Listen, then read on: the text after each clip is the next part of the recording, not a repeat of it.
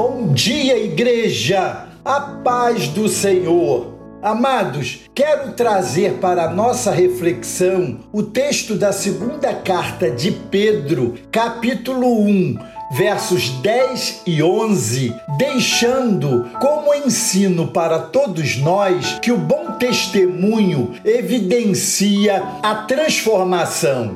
Por isso, com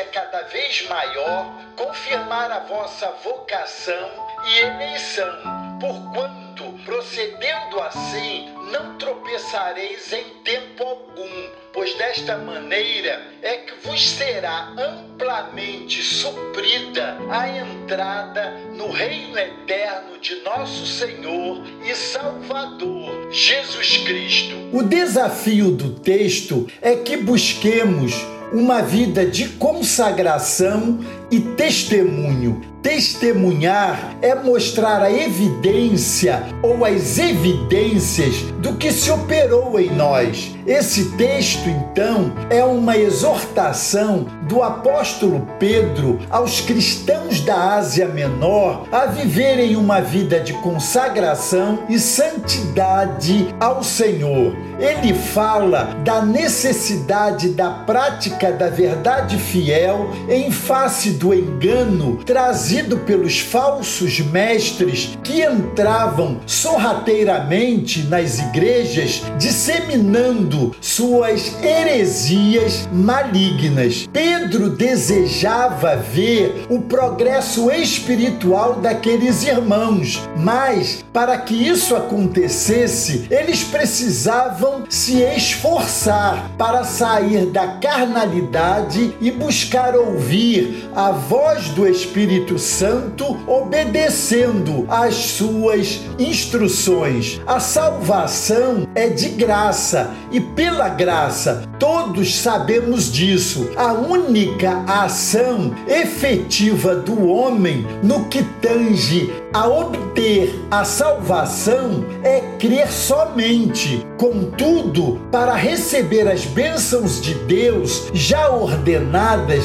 é necessário viver de acordo com as instruções dadas pelo Senhor na Bíblia Sagrada. O problema é que há dentro de nós uma guerra travada da velha natureza com a nova natureza recriada pelo Espírito de Deus. A natureza que mais alimentarmos sairá vencedora nessa guerra e que seja a nossa nova natureza espiritual e criada pelo Senhor essa natureza vitoriosa. O Espírito de Deus tem zelo por nós e deseja que completemos vitoriosos a carreira que nos está proposta. Não conseguimos ser santificados na força da carne, mas quando nos deixamos persuadir pelos apelos do Espírito Santo em nosso coração. Só então a santificação começa a fluir. Não há atalhos para a nossa santificação. Portanto, mãos à obra. Amados, a prática da palavra de Deus nos leva a uma vida de santidade e confirma tanto a nossa salvação quanto a nossa vocação.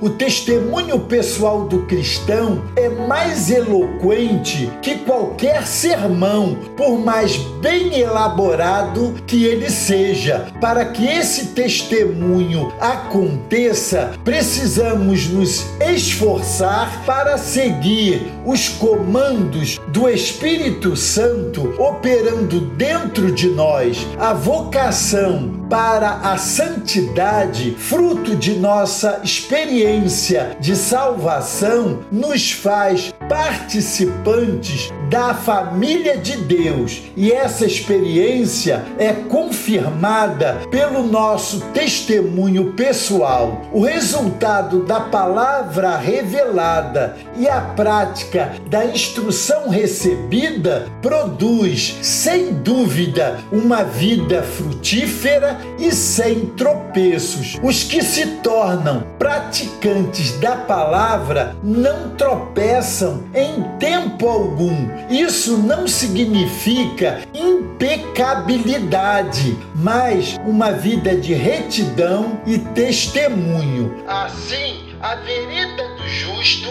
é como a luz da aurora, que vai brilhando mais e mais até ser dia perfeito. Provérbios capítulo 4, verso 18. Deus os abençoe.